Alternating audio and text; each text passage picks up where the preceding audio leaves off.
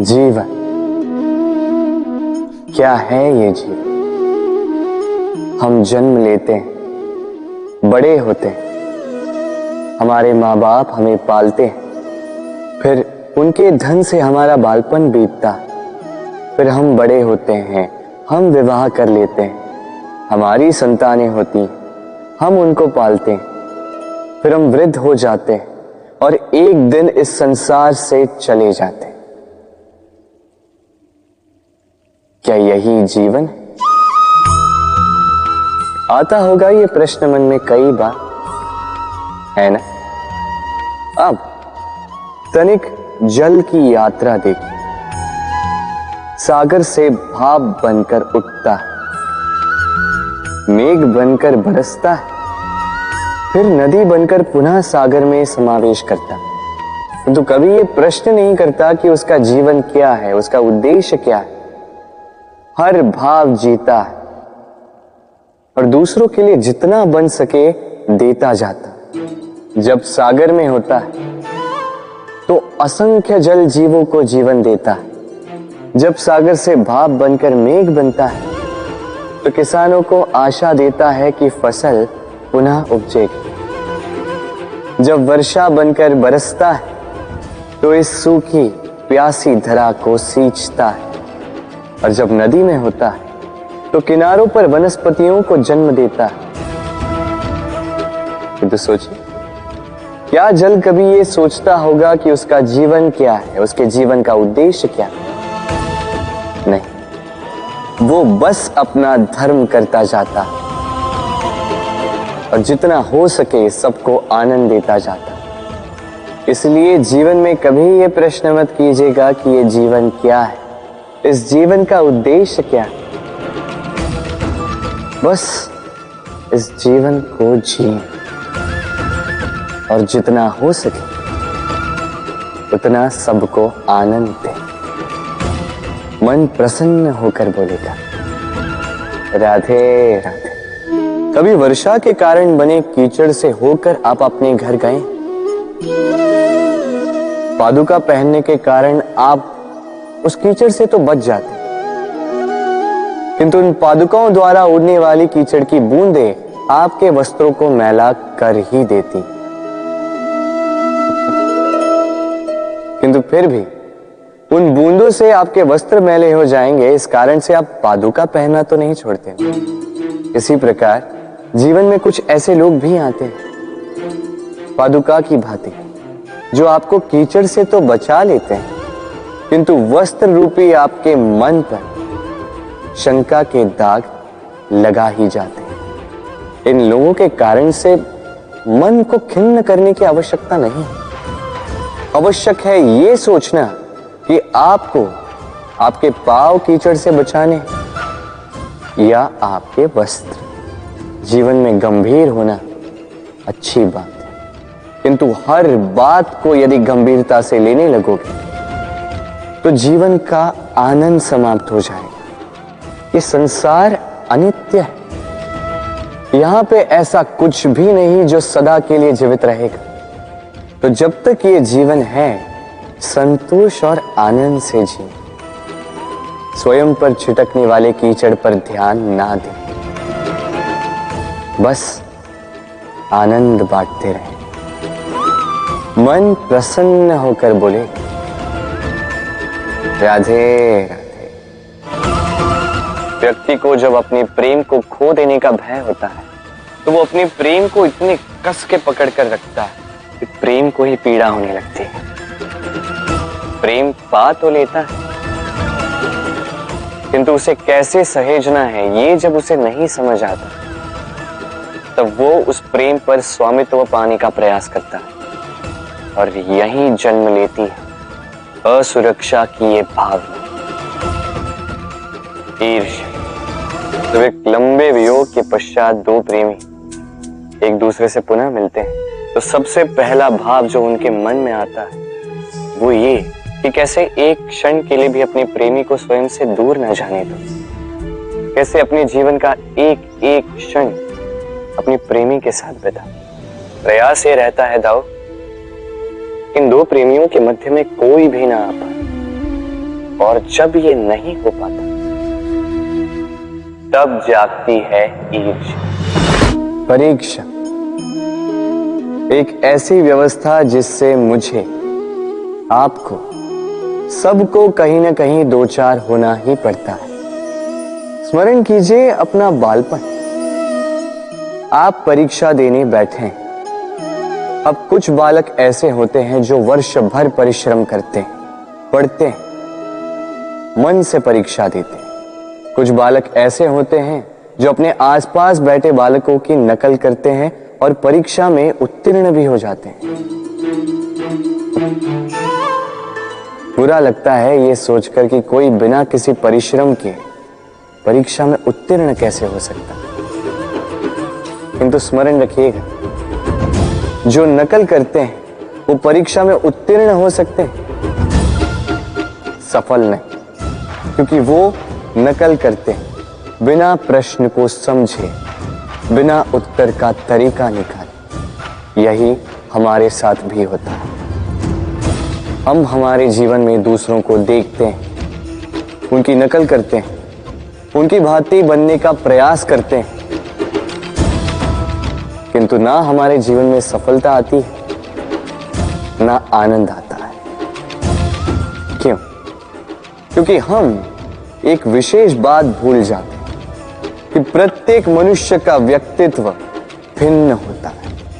आप दूसरों की नकल करके अपना जीवन व्यतीत कर सकते हैं। किंतु यदि अपने जीवन में सफलता लानी, यदि अपने जीवन में आनंद लाना है तो स्मरण रखिए, स्वयं के प्रश्नों का उत्तर जीवन में स्वयं को ही खोजना होगा। राधे मनुष्य को जब सफलता मिलती है, तब उसमें जागता है अहंकार। और ऐसे में मनुष्य अक्सर एक बात भूल जाता है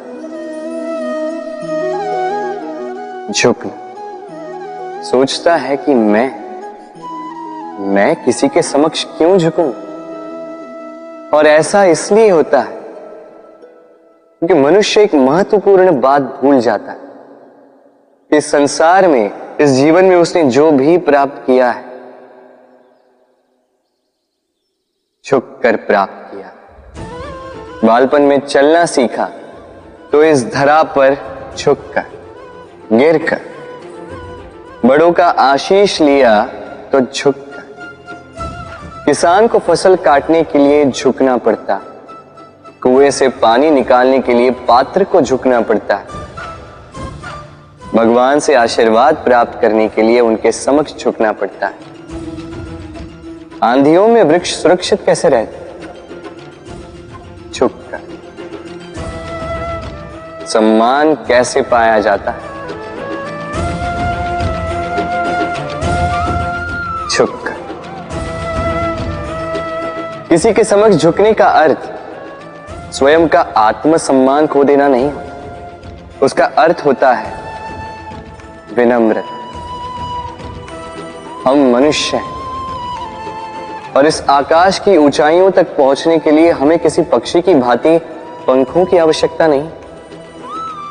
बस जितना झुकेंगे, उतना ही ऊपर उठेंगे। राधे आप इस संसार में ऐसे कई लोगों को जानते होंगे, जिन्हें आप स्वार्थी मानते हैं, जो आवश्यकता पड़ने पर ही आपको स्मरण करते हैं, अन्यथा वर्षों तक कहीं दिखाई भी नहीं देते। किंतु जैसे ही उनकी आपके सहायता की आवश्यकता पड़ती है, हाथ जोड़कर आपके सामने सज्ज रहे बड़ा क्रोध आता है ना इनको। मन खिन्न हो जाता मन से ये स्वर निकलता है कि इस इस व्यक्ति की सहायता ना करें। किंतु आ, ऐसा कभी मत कीजिए। आप सोचेंगे, क्यों कह रहा हूँ मैं ऐसा? स्मरण रखिएगा। दीपक का स्मरण व्यक्ति केवल तभी करता है जब अंधकार गहरा हो जाता है। उसे स्वार्थी मानकर स्वयं व्याकुल ना हो स्वयं को दीपक मानकर आनंदित हुई। भाग्यवान समझिए खुद को कि किसी को आवश्यकता पड़ने पर आपकी याद आ कि आप इस संसार में किसी की सहायता करने योग्य हैं। इस जीवन में किसी के स्वार्थी होने से स्वयं का दृष्टिकोण न बदले। बस ये दृष्टि रखिए स्वयं के परमार्थ पर। मन प्रसन्न होकर बोले, राधे मनुष्य बड़ा ही विचित्र प्राणी होता है। जब हाथ खाली होते हैं तो आँखों में स्वप्न भरे होते हैं।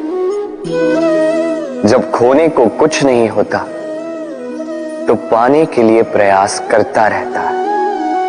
निर्भय होकर आगे बढ़ता है, संकटों का, चुनौतियों का सामना करता है। किंतु जब हाथ भर जाते तो स्वप्न देखना ही बंद कर देता जो पा लिया, उसे खो ना दे। इस भय से संकटों का, चुनौतियों का सामना करना बंद कर देता है। उस राह को ही छोड़ देता है, जिस पर चलकर उसने सफलता पाई थी। ये अनुचित है। जीवन में कोई भी परिस्थिति हो, कैसी भी अवस्था, चुनौतियों को स्वीकार कीजिए। क्योंकि यदि आप चुनौतियाँ स्वीकार करोगे, तभी आप इस संसार को कुछ देने योग्य बनोगे। यदि सफल रहे तो इस संसार को एक सक्षम नेतृत्व देंगे। यदि असफल रहे तो एक सीख कि क्या नहीं करना चाहिए। तो जीवन में चुनौतियों को चुने, चिंताओं को नहीं। राधे राधे। हमारा शरीर प्रकृति की सर्वोत्तम रचना है। जो अंग, जो तत्व हमें मिले उन सब का अपना अपना एक संदेश है। तनिक सोचिए। दो आँखें दी हैं देखने के लिए, दो कान दिए हैं सुनने के लिए। नथुने भी दो। दो हाथ दिए हैं दोहरा परिश्रम करने के लिए।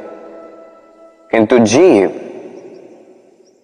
केवल एक। उस पर भी नुकेले बलिष्ठ दांत दिए हैं उनकी रक्षा के लिए। कभी सोचा है क्यों?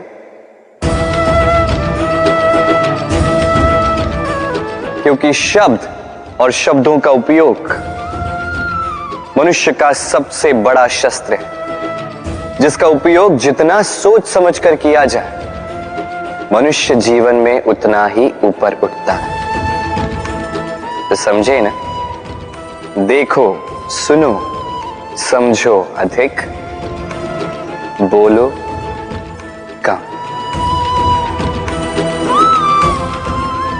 राधे राधे